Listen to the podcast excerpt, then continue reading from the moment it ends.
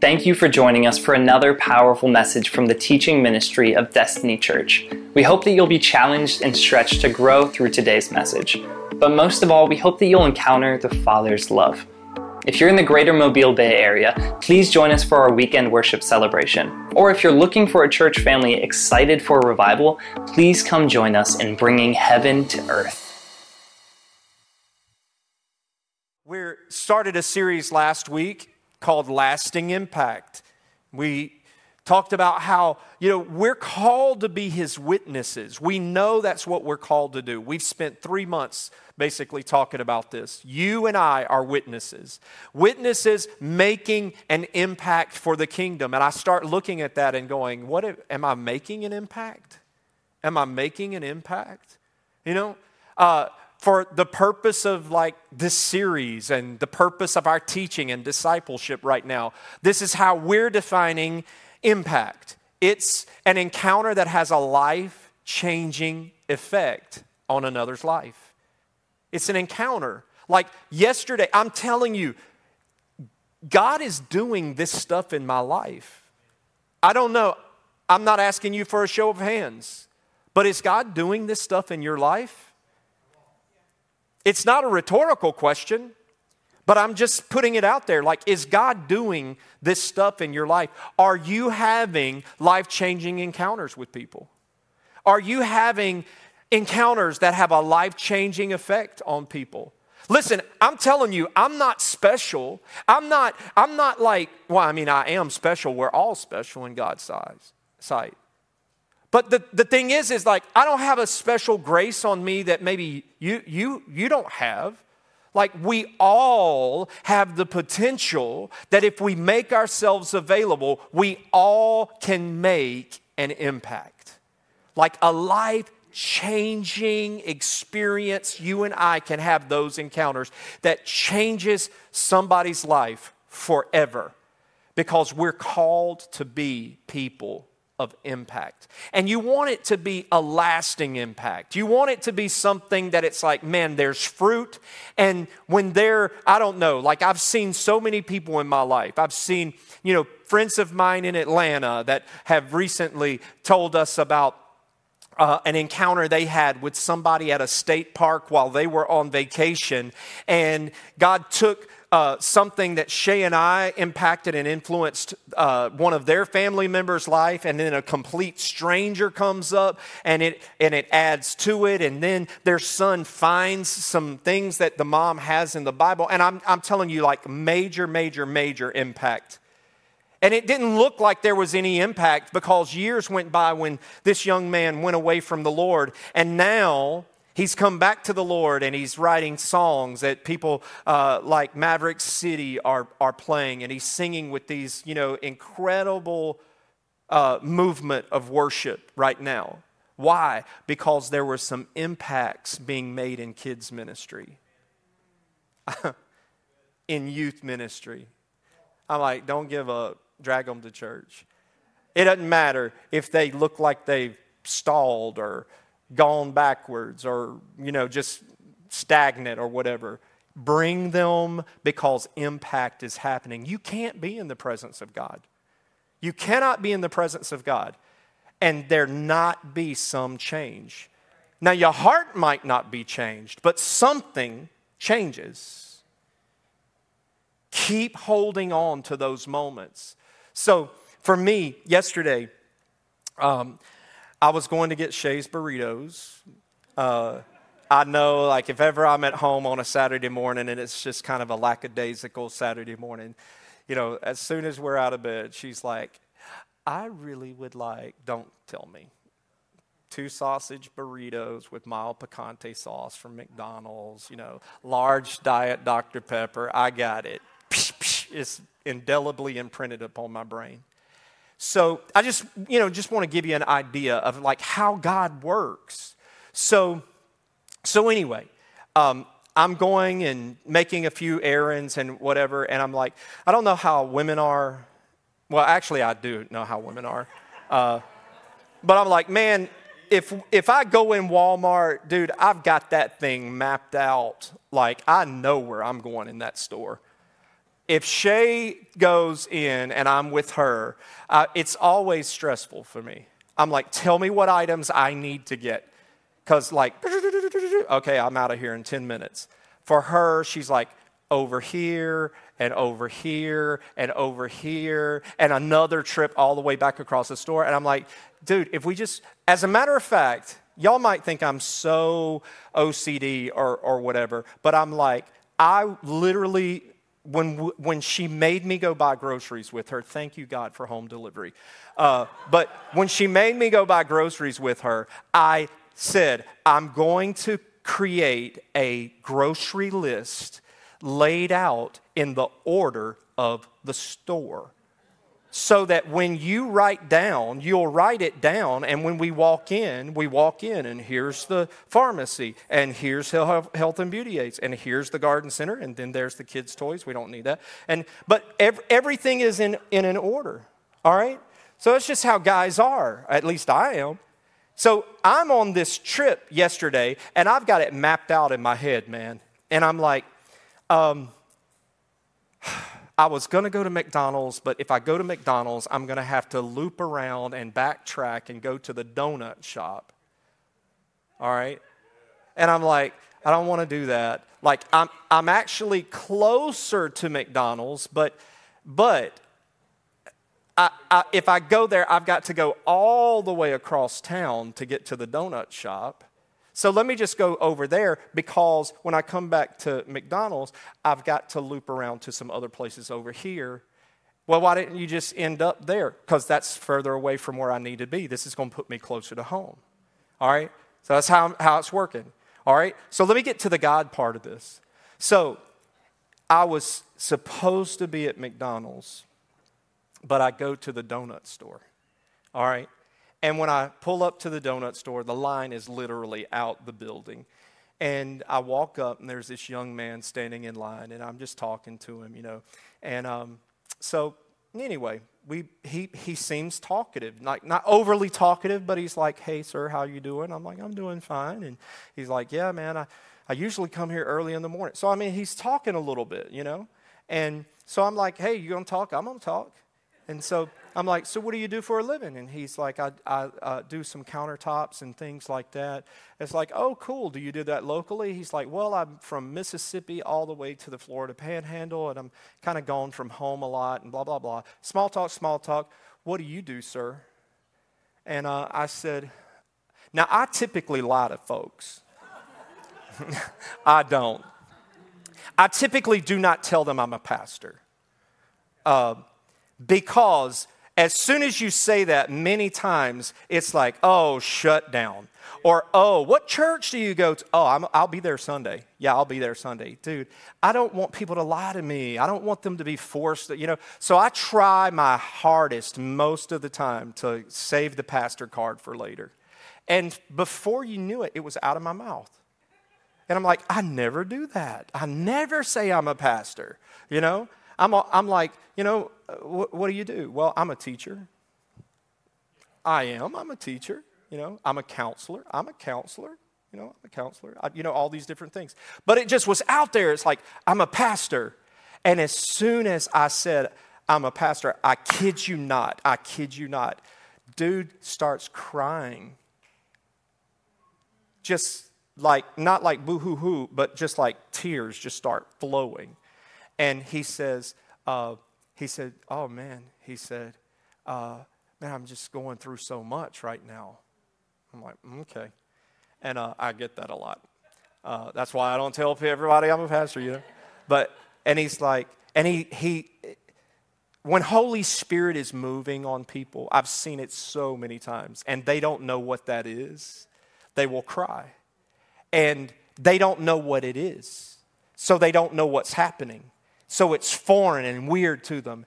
And uh, he's a Hispanic uh, guy, he's a Puerto Rican guy. And he's like, um, he's like, oh man, I'm sorry. He's like, I don't know what's happening to me. And he's like, I'm sorry. He's like, I'm, I'm just going through a lot. And he's like, and he's wiping his eyes and he's wiping his eyes. Man, we're just trying to buy donuts. I'm like, do y'all got some crullers?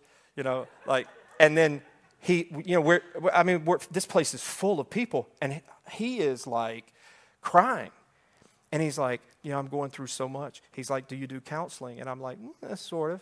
And um, he's like, I'm going through so much. And just talking, talking, talking, going through so much, going through so much. I, so I'm like, I get it. He's going through a lot. And he's just crying and he's just wiping tears.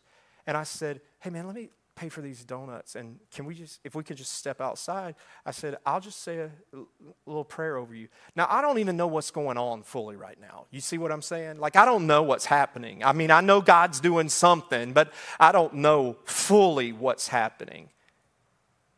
And so y'all know last week what i told y'all. I met john on aisle 9 at uh, so joe okay? Thank you sweetheart for correcting me I met Joe. Thank you. You really listen well. Joe, aisle nine. And that was my assignment, one of them for the day. That was one of my assignments for that day. And one of the, one of the um, uh, activations and application of last week's message, I don't know if you saw it, I sent it out to you. But one of the applications was hey, begin to see every day as an assignment from God.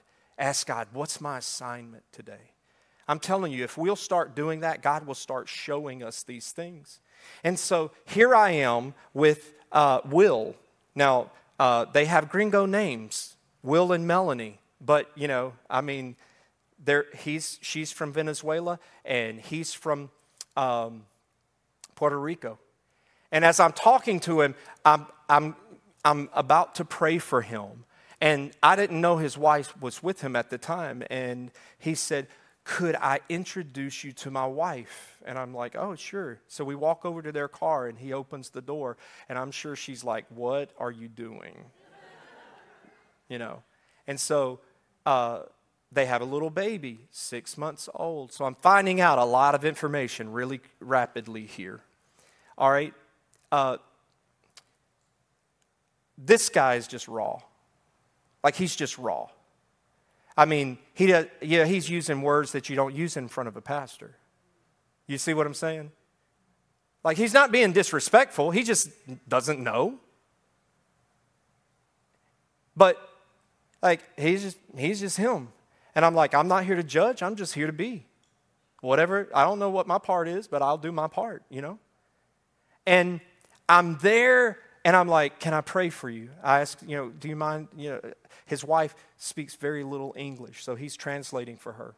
All right? So I just, I say, Can I put my hand on your shoulder? And he translates, and she's like, Yes. I put my hand on her shoulder, and we're praying, and God's giving me, you know, just, just some little simple things. Like, I'm telling you guys, it nothing, uh, because I'm sitting there, I'm like, God, if you want me to give him anything amazing and powerful, and, you know, like, guys, don't look for every impact to be some amazing Benny Hinn moment don't look for everything to be some Reinhard Bonnke evangelistic crusade in the middle of the donut shop. You know what I'm saying? It's got to be a Todd White moment.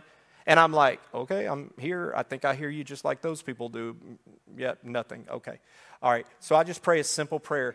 And I said, you know, but if I could be honest with you, because you've asked me about counseling, you've asked me two or three things, that I said, but if I could be honest with you, I said, man, the, the, the things that you need help with only can be fixed by Jesus. I said, no amount of rehab, no amount of uh, family care, no amount of counseling, no, none of that will fix it unless there's a heart change. And he's like, I know, I know, I know, I need more God. I need more God. And I said, so, I said, you can make a difference in the life of your baby. Because he, he alluded, and I'm, I know I'm kind of drawing this out for you, but he alluded to his upbringing and he wanted his son to grow up that same way. And I'm like, you can make an impact on him that wasn't made on you. Like you can, this can be totally different for you. And so I invited him to church. And I'm like, oh, that's everything. Every Christian is going to be. And I'm like, no, no, no. I, I'm like, hey, that's what I do. Like if I was a construction worker, I might offer to build him a house or something. But I'm a preacher, I'm a you know minister, and blah blah blah. So I'm like, hey, I've got a friend. He's like a son to me. He pastors a church in Robertsdale. He he and his wife are both Hispanic, and and like your wife would fit great there. I said, um, you know, I invited him to our church. I even told several of our people, be on the lookout for this family. And so I'm like, this morning, all throughout service and everything, I did not see them. But while I'm, I'm, I'm uh, worshiping, I can feel my phone going off in my pocket. And I'm like, I don't know, who is texting me in church, you know, kind of thing. Like, everybody I know knows I'm a pastor and I'm doing something at this moment. And so while we had a break, I look down and, um, and I see that uh, Will Camacho, that's who this guy is, that he texts me and he says, uh, Hey, I can't find the church. Sorry to bother you. I'm in Robertsdale right now. So, Gabby, he's looking for uh, your mom and dad's church. And uh, so I'm telling him, I'm like, hey, bro, it's right, right behind Hub City and it's right across the street from the Catholic Church. So, so wh- where am I going with all this? Like, that, that moment, that moment, like it impacted this guy's life. So much so that they're in Robertsdale right now trying to find Oasis de Dios. You know, I hope to God that they find it, you know, and, and, and you know, we'll keep, uh, you, you know, we'll kind of keep connection. But I want to share with you today uh, about our opportunities for impact, that they're everywhere, they're all around us. And I want you to listen to this. God creates opportunities for me to be the impactor or the impacted. Let me say it again so you can kind of get it into your spirit. So, God creates opportunities at the donut shop so that Rife is either one of these two things the impactor or the impacted. I believe yesterday that I was the impactor, that God had me there to impact his life, and he was there. And I told him in the middle of all of this, I said, Hey, man, at the last second, I decided I'm going to go to the donut shop instead of McDonald's. I said, if I had gone to McDonald's, I never would have met you. I would have totally missed that. So I'm like, isn't it beautiful how the scripture says, and he orders the footsteps, you know, of the righteous? Like, I'm telling you, there are just these little things, and it's like, I don't know that we will ever be so in tune with the Spirit. I hope that we are, and I want to be. But I don't know that we will ever be so in, in tune with the Spirit that we go, hmm, Maybe I'll go to the donut shop. There must be an impact opportunity for me there. I, I, don't know that I will ever be. It may be I just go, I just, I'm gonna go to the donut shop. You know what I'm saying? But while I went there, everywhere that we are, we gotta be open to the fact that, man, there may be an opportunity for me to make an impact or either for me to receive. We're either on the giving or the receiving end of impact. Say it with me on the screen, okay? God creates opportunities for me to be the impactor or the impacted. All right, turn to Matthew chapter 9. All right, Matthew chapter 9. We're going to dive into this. This is where Matthew is being called into the ministry. All right, Matthew chapter 9. We're going to start at verse 9. And I'm just going to skip over some parts here because what's happening, if you'll just listen to me right now to, for a brief synopsis, what's happening is Jesus is calling Matthew into the ministry. Later, he's going to Matthew's house for a party that Matthew throws. And then uh, the, uh, the Pharisees, those are the really religious people that find fault with everything, uh, they show up and they start finding fault with him. Then some of John's disciples, uh, you know, follow up and they start asking him all these theological and church practice questions like, well, why do y'all do communion like that at your church? And the priest puts it on our tongue, you know, like, why do y'all do it that way? We don't fall out in the floor at our church, but you know, as a matter of fact, nobody ever does anything at our church. We don't raise our hands or any, you know, like they're they're getting into all this stuff. And they're like, why is it that your disciples don't do fasting? And, and, and over here, John's, we're John's disciples. We fast. We, we do this. Well, we're more spiritual than you guys are, you know, that kind of thing.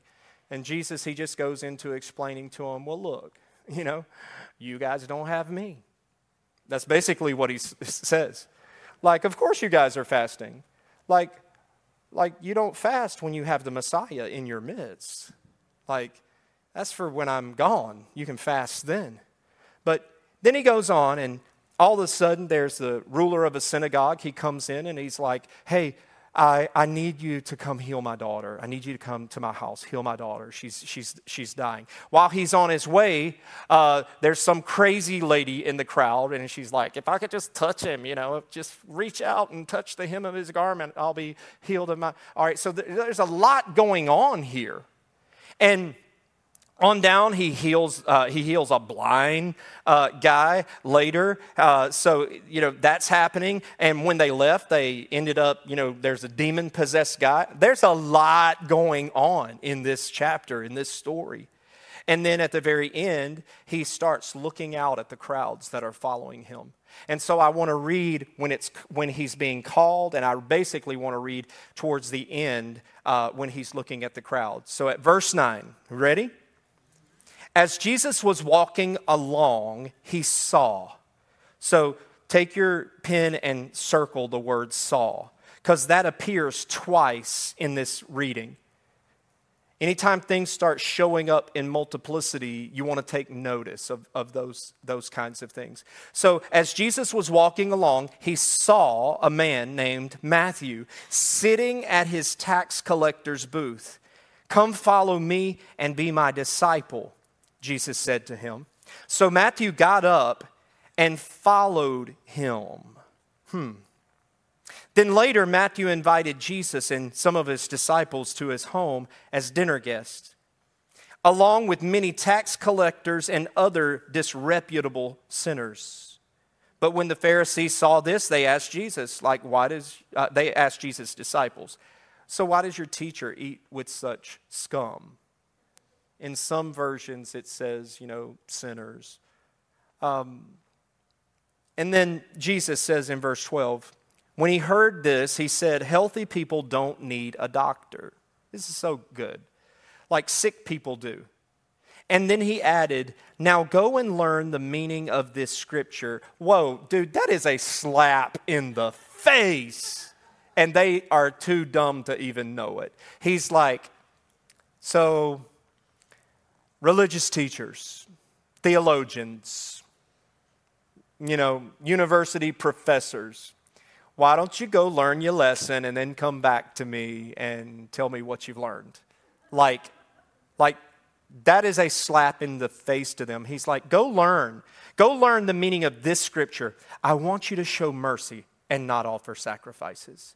For I've come to call not those who think they are righteous which the implication there is you think you are, but you're not, but those who know they are sinners. Like one thinks we're righteous and we're not, but the other are certain I'm a sinner. Like you ever been around people? I don't know if you've been around rough people, like really just good old redneck folks. Like that is my family. I ain't even lying. Like and they will flat out tell you. I've literally had some of them tell me stuff, and I'm like, oh my God, they don't know what they're saying. They're like, man, I know I'm going to hell. Who says that? Y'all, see, y'all don't know rough rednecks like I do. But I'm just serious. I've literally had family members to say before, man, I know I'm going to bust hell wide open. Oh my gosh, who would say that? But they know they are sinners. They ain't try. See, that's the difference. That is, oh, come on now. That's the difference between sinner folk and religious folk. Religious folk know they ain't religious and spiritual, but they fake it. And sinner folks, they know they ain't spiritual and they just honest about it. Knowing that they are sinners and maybe not fully knowing what that truly means you know, like to say, man, I know I'm going to hell. Like my brother, my, my very own flesh and blood brother told me, I know I'm going to go to hell. That is a terrible, scary thing. But he's saying, I want you to go learn the meaning of this scripture, and then I want you to come back and tell me what that says. All right? Well, guess what? To my knowledge, they never came back, and they never told him what it says, which means to tell me they never learned the lesson. All right? And so I want you to jump down with me and read uh, here Jesus in verse 35. He traveled throughout all the towns and villages of that area, teaching in the synagogues and announcing the good news. So, man, he's out preaching, teaching. They're having revival meetings. They're, I mean, you know, just receptive crowds. He's teaching them about the good news and the kingdom. And he healed every kind of disease and illness. So signs and wonders, man, are following this. And then he says in verse 36 And when he saw, second time that we see this. So there's something about looking, there's something about seeing, an optic, you know. When he saw the crowds, he had what? Compassion on them because they were confused and helpless like sheep without a shepherd. And he said to his disciples, The harvest is great, but the workers are few. So pray to the Lord who is in charge of the harvest and ask him to send more workers into the field. All right? I just want to go through a few things with this. So, the two parts of this that I'm focusing on are one, Matthew's calling. All right? So, at a, at a very surface reading of this, this is what it looks like. It looks like Jesus is walking through town and he sees old Matthew over there. Hey, buddy, you want to come follow me? Cool, let's go. That's what it looks like. But see, if you, if you ever get a chance to go over to Israel, it's going to be really cool because it's like, it's a very, it's actually a very small community. It's a very, it's a very, well, the nation is small itself, but the cities are very small. So I'm like, the it, it, like the buzz of stuff happening it spreads like very very quickly shay and i when we were in israel uh, not too long ago there was some commotion that happened in the old town jerusalem right at the uh, at david at, at, the david's temple uh, or uh, uh, where he's buried uh, right there. And I'm telling you what, man, a crowd quickly assembled to find out, like, what's the commotion over here? All right? Police were called, and it, you know, just it's just some crazy person on the street doing some junk. But anyway, what happens? Uh, Matthew is in this close knit community, and he's hearing what's going on. All right, he's hearing about Jesus uh, performing miracles. He's hearing about the trouble that Jesus is supposedly stirring up. He's hearing about the accounts that are going on. He's probably already seen Jesus multiple times because they probably crossed paths. Listen, when Shay and I were over there, and we're going down these different streets and little alleys that, you know, are just practically like they were back then we would pass people that we didn't even know, but it's like, oh, I saw you in, you know, the upper room, uh, uh, you know, over there. And then we're over here at the, you know, Church of the Immaculate Conception or whatever the, the, the places are. And it's like, oh, I saw those people there. So he's probably seen a lot of Jesus' activity, heard a lot about Jesus' activity, okay? So this is not the first that he's seen Jesus. And then the people who are the tax collectors, well, you know, it's not like there's a ton of them, so they're well known in the community. It's like H&R Block, you know, you know where those places are. It's like where you go to get your taxes done or the accountant or or wherever. Like it's a small community. They were very well known and highly disliked. Here's the thing that's beautiful about Jesus coming into contact, again, life changing encounter. Remember, that's what impact is an encounter with a life changing effect on another. He is about to come into contact with Matthew. And as he's saying to Matthew, like you, we can't miss the significance of his encounter with Matthew, okay? Because here's what he was saying. He's like, hey, Matthew, I know you are so dishonest. Come follow me. Hey, Matthew, liar. can't trust a word coming out of his mouth. Liar. Hey, liar, come follow me. Hey, betrayer of your own people, come follow me. You would sell your mama for a dollar. come follow me. The people that he would betray his own Jewish heritage and co- consort with the Romans, come follow me. Like you betray your own people, come follow me. Your own people that want to, you know, want to string you up, come follow me. Hey, you dishonest person that you gouge your own people because the tax collectors, they went into bidding wars basically with the Roman government. And, you know, they, whoever had, see, the Romans didn't do the lowest bidder, they did the highest bidder. Why? They want the highest return. So it's like if your commission, you know, is going to be X percent low, but Butch, he's going to have a higher, it's like, well, we're going with him because he's going to bring more money to the Roman government. So Matthew is a stick it to his own people kind of guy. This is the kind of guy. That's why when you read, when I was younger and I didn't really fully understand the scripture, I would go like, dude, what is so wrong with tax collectors? Because when you see them in scripture, it's like tax collectors and sinners. It's like, that would be like us saying today, accountants and sinners. You see what I'm saying? The reason tax collectors, they were ruthless. And, you know, I know that we're all watching um, the chosen. And you know matthew he's the sweetest little guy kind of autistic and you know ocd and you know a cute little guy playing matthew. I when i read the scripture i think of i think of matthew as like joe pesci. You know that's who i think. And he's like dude he's not some cute little autistic guy. He's like you know yo i'm just here i'm here to tell you you know, I'm going to break your legs. I'm going to break your legs. You, you, you know, it's like the Jewish mafia.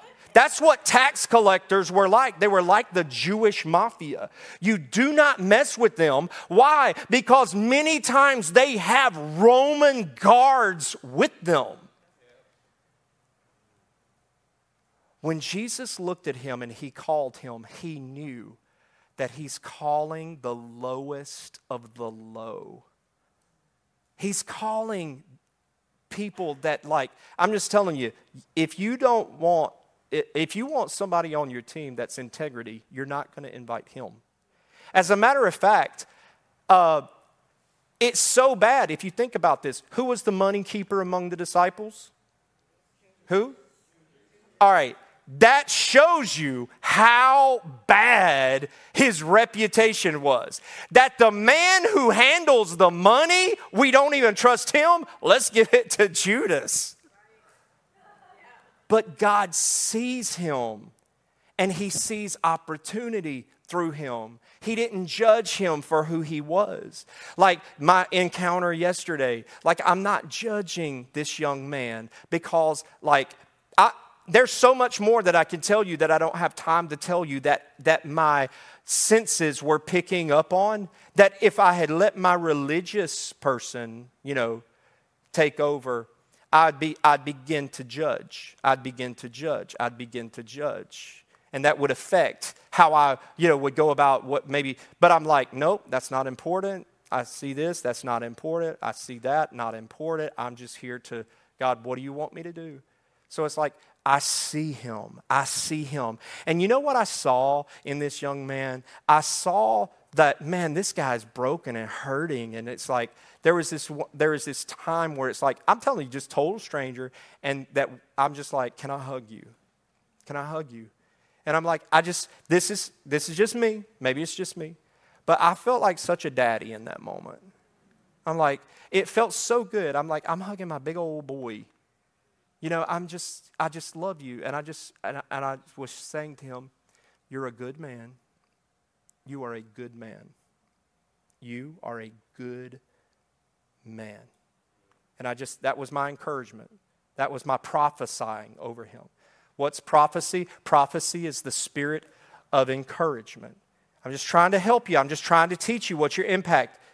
I, I wasn't like, you know, hugging him and like, now, if I got it, I'd, I'd give it. If I got it, I would give it.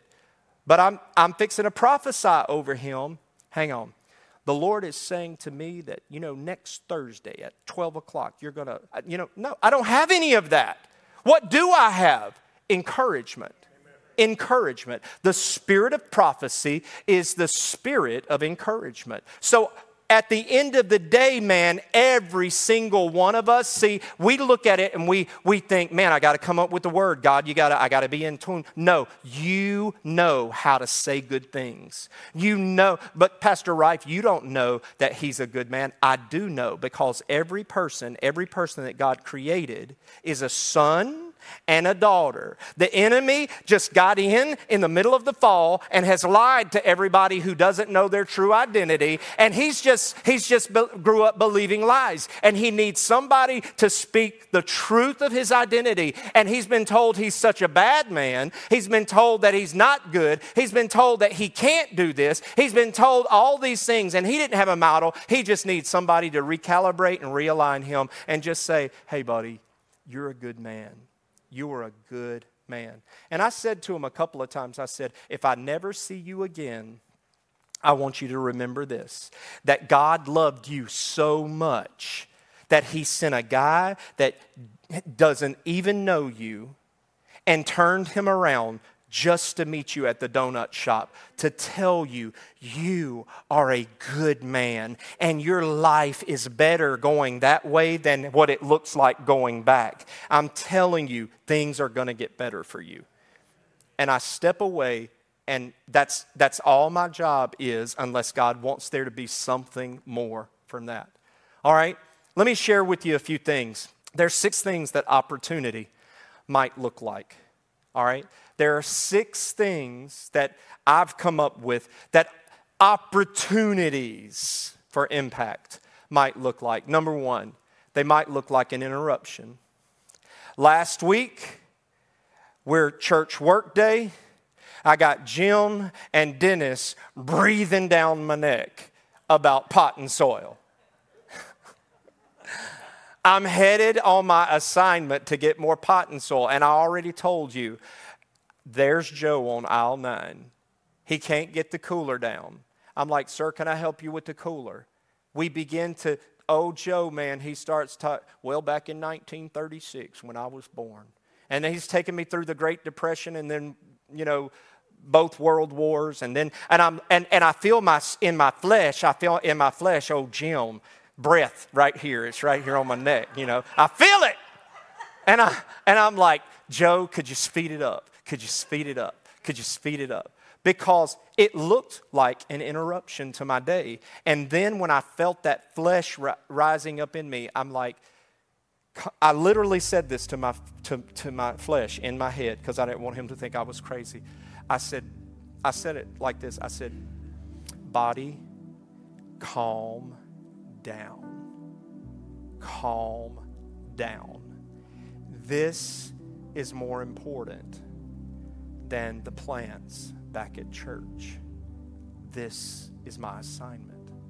It seemed like an interruption. Matthew, when he got called, do you think, you know, he caught him in the middle of his day? He caught him in the middle of, you know, work time. And it's like, what? You're going to I can't leave. I, I have a contract with the Roman government. Like, I can't just leave. It's an interruption. It was an interruption. Sometimes your, your impact opportunities are going to seem like an interruption. I've had this to happen to me multiple times, and so many times, thankfully, God spoke to me. I've had, I got stuff to do, God. I got a, I got a system. I've got a, a task list, and Holy Spirit would say, I, I'm, I'm serious. I hope God works with you this way. But I heard Holy Spirit one day. I was helping this lady. Her name was Lisa over at the other church building that we used to be in.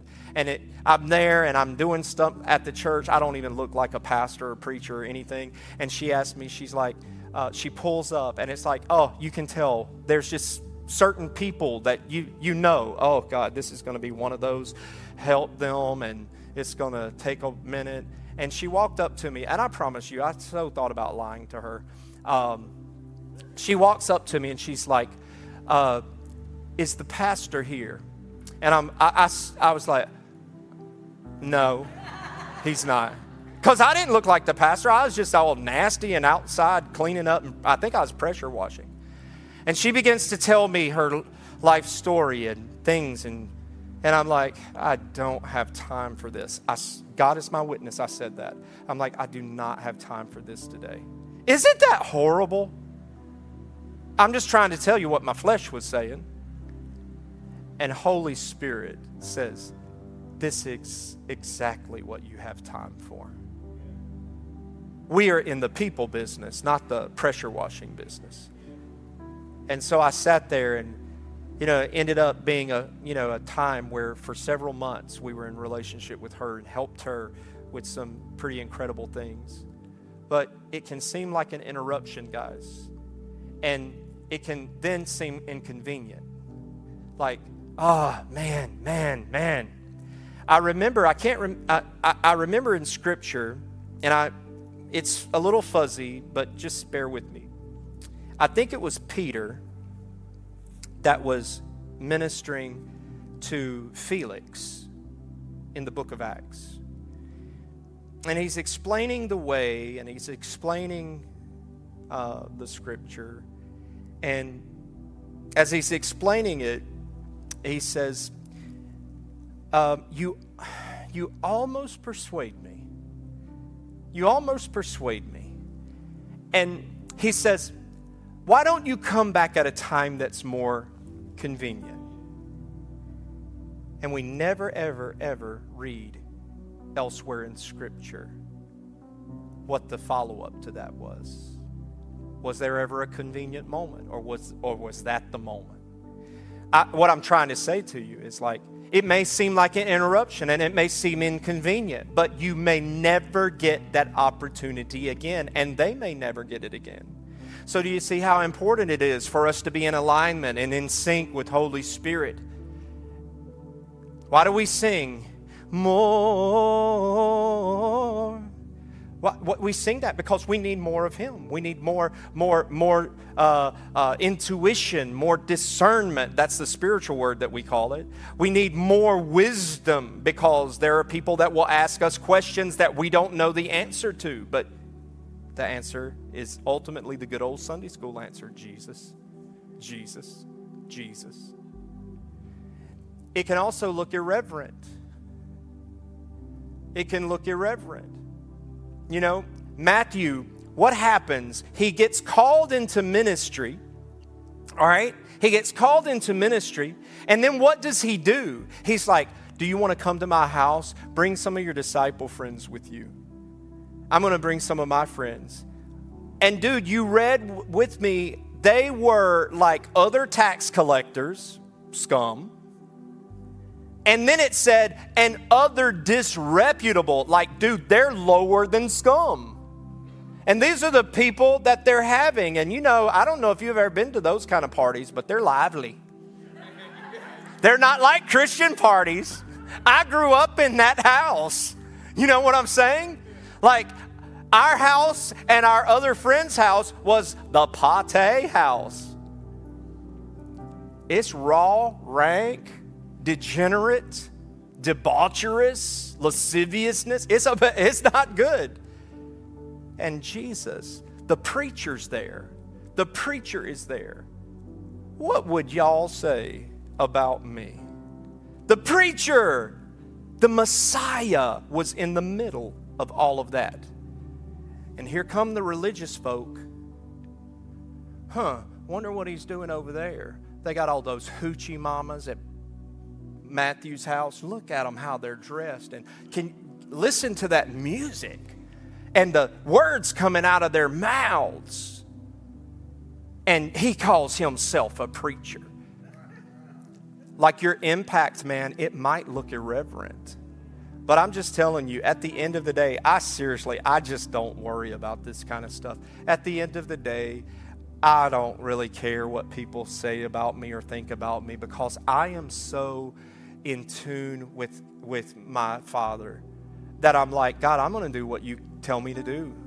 And I, you know, and I, I if, if Glenna sees my car over there and like, you know, what, what if you saw my car because you know what my car looks like. What if you saw my car at the adult novelty store? You know, or whatever. I mean, I, I don't, I'm just trying to think of something. And it's like, you know, and we walk out and I'm like, hey, I know what this might look like, but listen, I'm just, you know, like, I'm just sorry. If you sit under me and you don't know me, dude, I don't, I don't know what else to tell you. So I just don't worry about stuff like that. I don't worry about religious folks. Sometimes it might seem irreverent, and sometimes it might be irreverent. Like, you know, I used to get so upset when people uh, said cuss words around me. I used to get so upset, and especially if they said the GD word. Like, because I was raised, that's taking the Lord's name in vain. Well, it might be, but that's really not what that scripture means. It means walking around saying you're a Christian and you're really not a great reflection of Him. That is taking the name of the Lord in vain. God is not offended by language as much as He is by heart. But I used to get so offended and I could not even think straight. Now I'm like, dude, just be you. And we're going to wade through all of this stuff and we'll get to the other side of this. But don't let your offense, uh, don't, don't let people who aren't spiritual in relationship with God, don't let their irreverence of you, you know, because a lot, I, I had this lady one time, she was talking to me and I knew her and I uh, had a little love crush on her daughter years ago. And I saw, saw her out in the mall and, you know, and she's like, you know, well, uh, man, I tell you, blankety blank blank, I hadn't seen you in so many blankety blank years, and blankety blank, and this and that, and how the blankety blank is your mama doing, and blah, blah, blah, blah. And I mean, dude, she's going to town. And so she said, uh, So where are you? What are you doing? And I'm like, Well, I'm a pastor. And she's like, Oh, blankety blank, why didn't you tell me? and I'm like, Because I just want you to be you. I just want you to be you. Like your language is not offending me. You know, we've got to be careful that we don't let someone else's irreverence for us miss our moment of impact. That I get so offended by your irreverence that I miss my moment. You know what I'm saying? So, these last three um,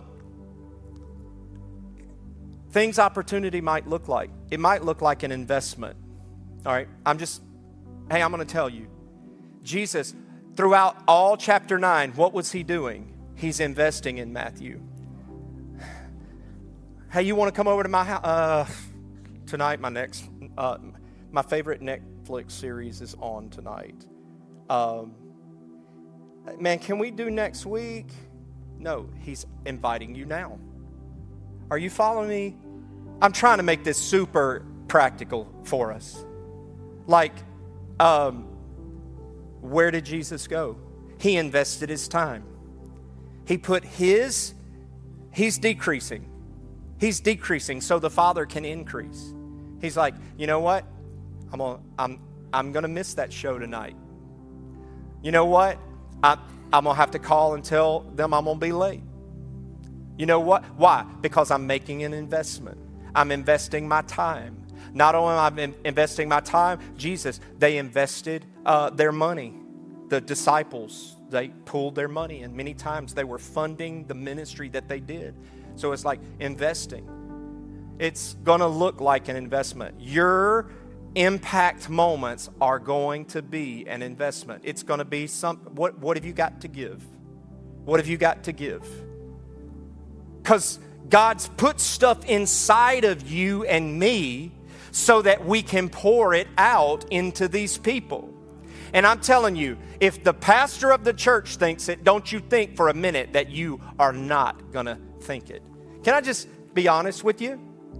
Second time I've asked you that this morning, so you know it's fixing to come. While I'm talking to Will yesterday, I'm like, he's told me about 10 times that he's got a lot going on. He's he said it over and over. So, this could be a high maintenance situation. I, I'm, my flesh is telling me this. But here's where we've got to look at it, guys. Like, listen, all I have to do is my part in the impact. Mine must might have been just yesterday at the donut shop, and that's it. But what if, what if Will and his wife got saved? What if Will and Melanie and little Dio, what if they got saved? And what if Dio is the next most amazing evangelist to the country of Venezuela or New York City or, you know, the greatest teacher or a politician or something. Like, what if? What if? Like, it's about the investment. And so it could look insurmountable. And it might even look inconceivable. Because when you get down to the part where it says Jesus is looking out at the crowds and he had compassion on them and he said that the harvest is great, but the workers are so few. He's looking out and he's going, guys, I'm just telling you, I'm telling you, this is the words of Jesus. He's looking out and he's going, whoo! It's a bunch of them, guys. Oh my God, they're everywhere. They're, it's, it's white. It's, the harvest is so plenteous. But like on the other side of the coin, the laborers, there, there's few, there's few. Listen, the church needs nursery workers. The church ch- needs children's workers. The church needs missionaries. The church needs this, that, the other, da, da, da, da, da. And it's like we never have enough. I've been at big churches and I've been at ch- churches smaller than this one. Never have I ever been at the church and it's like, hey, thank you for volunteering. You're, we're putting you on a wait list you're number 40, you know, so, uh, you know, we'll get, hopefully within the next, you know, nine months, 10 months, we might be able to get you a slot in. That's never happened. It didn't happen in Jesus' day. It's not happening now, and it ain't going to happen right before Jesus comes. That there's so many opportunities, but he's like, listen, it might seem insurmountable, like we're not going to be able to do it. We're not going to be able to do it. So insurmountable, like I can't do it. Like we spoke to one of our uh, teenagers years ago. She's uh, she's a, an adult now, and she went off to Africa on a missionary trip. And then she came back, and she uh, she she had some issues and we're sitting down at you know uh, a table me and another leader and she said you guys lied to me and i'm like what? What, do you, what did we lie to you about? And she's like, You guys told me that I could be a world changer. And she's like, And that's a lie. I can't, you know, I can't do, like, I go over there and I see all this stuff in Africa that needs to be done and all of these thousands of kids that are starving and everything. And she's like, Y'all lied to me. You said that we could be world changers. You said we could go make a difference what she's feeling is she's feeling like it's insurmountable. There's too many of them. Like, what can I do? It might even be that it's inconceivable, like Matthew, like, me? You, you want me to follow you? Yes, he wants you. He wants you. He wants you who's cheated on your wife so many times you can't count. He wants you that, you know, you're addicted to pornography. He wants you that, you know, you're struggling with drugs. He wants you that you have anxiety issues and panic attacks. He wants you that you're mad at the person on the road behind you. He wants you for, he wants you. And he wants me. It's, it's not, the devil's telling you it's inconceivable. You are not good enough. I'm telling you, it is totally conceivable. God wants every single one of us to be men and women of impact. Now, I don't know if this is a true story or not, but there's a story about a guy, and he's walking along a beach one day, all right? And as he's walking along the beach, again, don't know if this is metaphor, uh, I don't know if this is actual or not, but he's walking along the beach one day and he comes upon this area and there are these just thousands and thousands of starfish everywhere. And he's like, these little guys, they're gonna die. Like, I'm, I'm telling you, tens and tens and tens of thousands of these things. And he's like, you know, so he comes up and he's like, he's like, he's like, and he's like, he's tossing these things out into the ocean. And and he's he's like, and this guy walks up and he's like, What are you doing? And he's like, I'm I'm saving these. I'm saving these starfish. And he's like, What do you mean you're saving them? Like, there's no way you're going to save all of these. And he's like, But I've saved that one, and I saved that one, and I saved that one, and I saved that one. What's he doing? He's making an impact. And if I could just go back to talking to her, I'm like, Did you feed any kid while you were over there? Well, yeah, I did. Did you give them a cup of cold water or a Kool Aid or something? I did. Well, Jesus said, Inasmuch as you gave them just a cup of cold water, you did that to me. When you did it to them, it was equal to you doing it to me. And it's like, you are a world changer. You are and did make an impact. Did you, did you save all of them? No, He doesn't call us to do that. All He does is, hey, you know what? Just, just talk to the guy at the donut shop. Just, just talk to the guy on aisle nine at Lowe's. Just talk to the guy tomorrow at work. Just talk to your mom, you know. And do you see what I'm saying? It's like just be the impact that God puts in front of you. I'm telling you, church, if we get on board and say, God, what's my assignment? Every day, God's going to start putting people in front of you. And we're going to stop looking at impact opportunities as in, hey guys, Here's Tom and Shirley and their 12 kids. They all got saved. They all got filled with the evidence of speaking in tongues and the Holy Ghost. And I led them through all of the, you know, we don't do catechism at our church, but I took them through the 12 steps of regeneration. But you know what I'm saying? It's like if we would get that out of our mind and just go, what is my part right now? And let God fig- figure out the rest. See, I'm not going to beat myself up.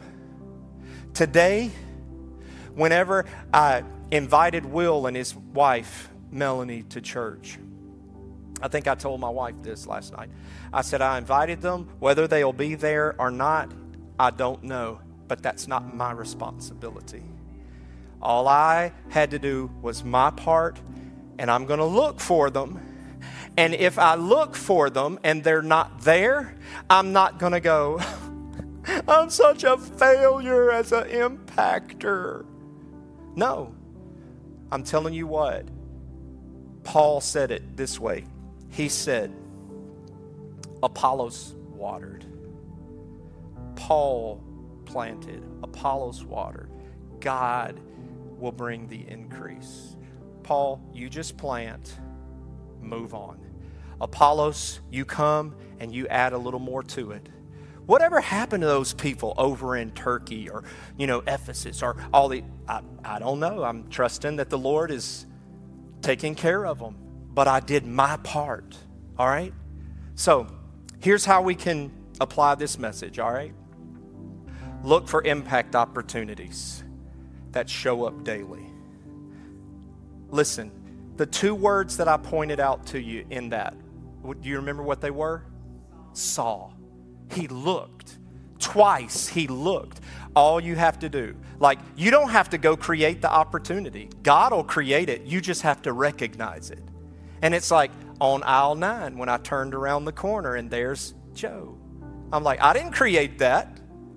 I didn't force anything to happen. It just happened. But I saw it.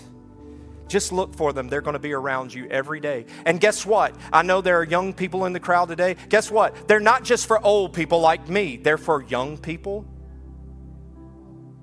And then the last is this create or participate in impact opportunities in a larger community setting. See, I'm not going to be with you tomorrow when your impact opportunities show up. That's an individual thing. You're going to have probably, you know, several of those this coming week.